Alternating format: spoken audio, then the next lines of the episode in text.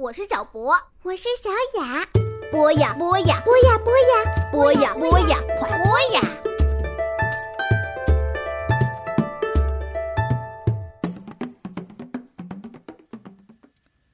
嗨，亲爱的小朋友们，欢迎收听博雅小学堂。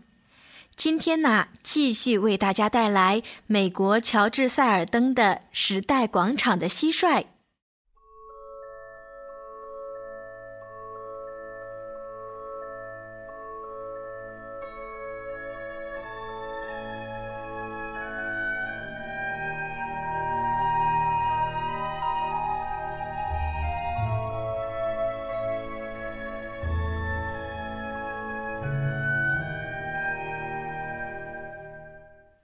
音乐会之后，妈妈和爸爸有事必须外出，只留下玛丽欧一个人负责照顾报摊。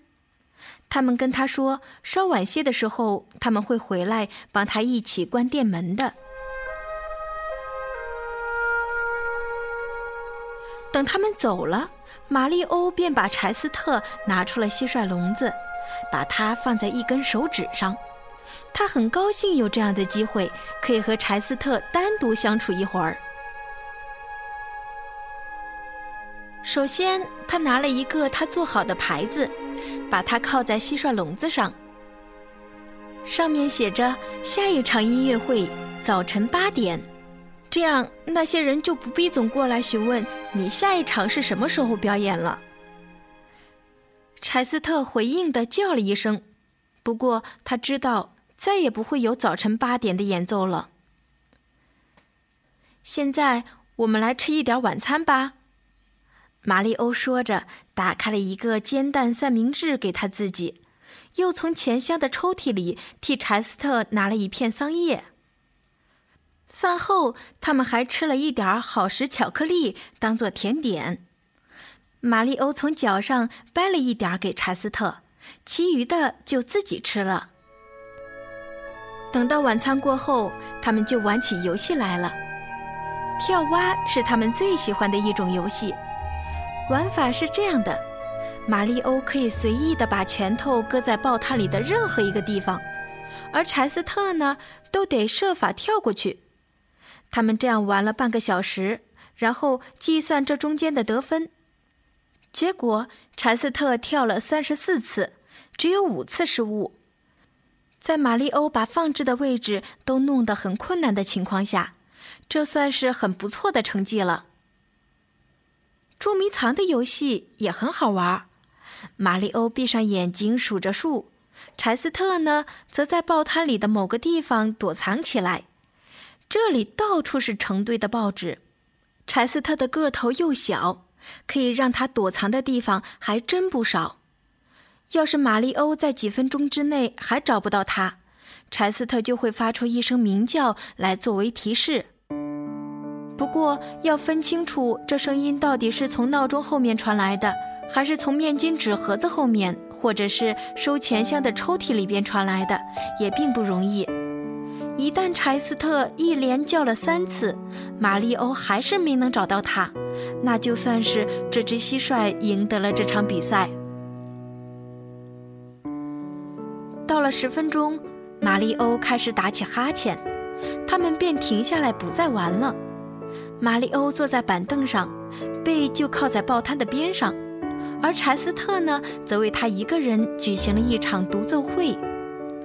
他没有拉这一阵子学来的任何一首曲子，只是随性所致地演奏起他自己编的曲子。他演奏得非常轻柔。免得站里的其他人听到了也跑过来。他希望这场表演就是单独为马里欧一个人的。马里欧倾听着这样的音乐，眼睛逐渐的闭了起来，头也歪向了一侧的肩膀上。睡梦中，他仍然依稀的可以听到蟋蟀的鸣唱。柴斯特停住了他的歌声，坐在架子上望着马里欧。地板上传来“喂”的声音。这一声就像他刚到报摊来的第一个晚上听到的一模一样。柴斯特俯身往下望，原来是塔克老鼠来了。他正抬头向上看着自己。柴斯特猛然察觉到，这只老鼠的脸上总是带着那么可笑却又可爱的表情。你最好赶快点儿，亨利找到一份时刻表，列车一个小时之内就要开了。塔克轻声说着：“嗯，我马上就来。”柴斯特朝下对着他叫着：“好。”塔克老鼠应着，然后快速地跑过了车站的地板。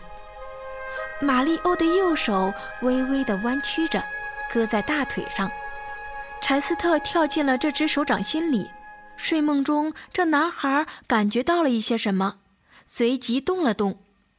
柴斯特担心把他给弄醒了，还好马里欧只是换了个姿势。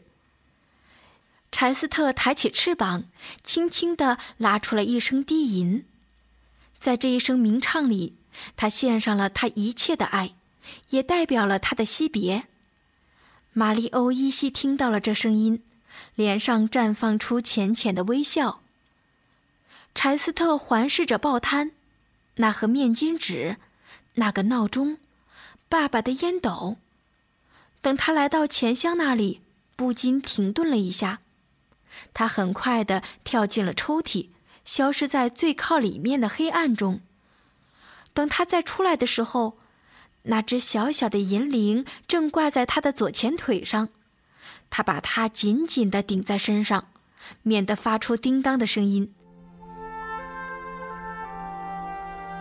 就这样跳到了板凳上，然后下到了地板上，再从架子边上的裂缝里钻了出去。你拿那个铃铛干嘛呀？等他到了排水管那里的时候，塔克这样问道：“这是我的，玛丽欧说的，我要把它留在身边做个纪念。”塔克从他家里堆着各种杂物的一个小角落里东翻西找了一番，才挖出了一个用胶带捆着的小小包裹。我替你装了点晚餐。让你在火车上吃，都不是什么了不起的东西。嗯，我的意思是，当然是很好吃的，有一点点肉排三明治和一块巧克力饼干。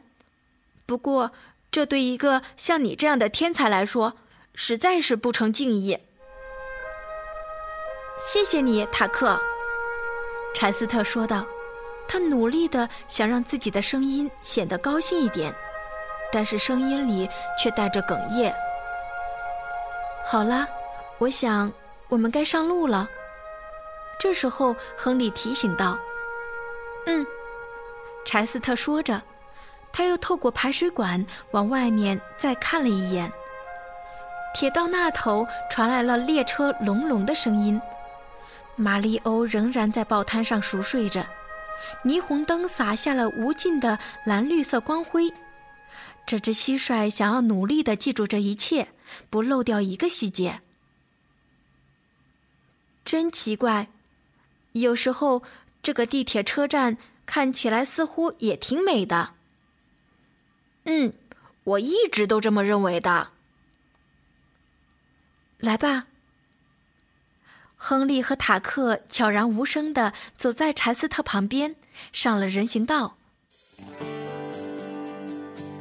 好了，亲爱的小朋友们，今天的时代广场的蟋蟀就先讲到这里了，我们下期再见吧。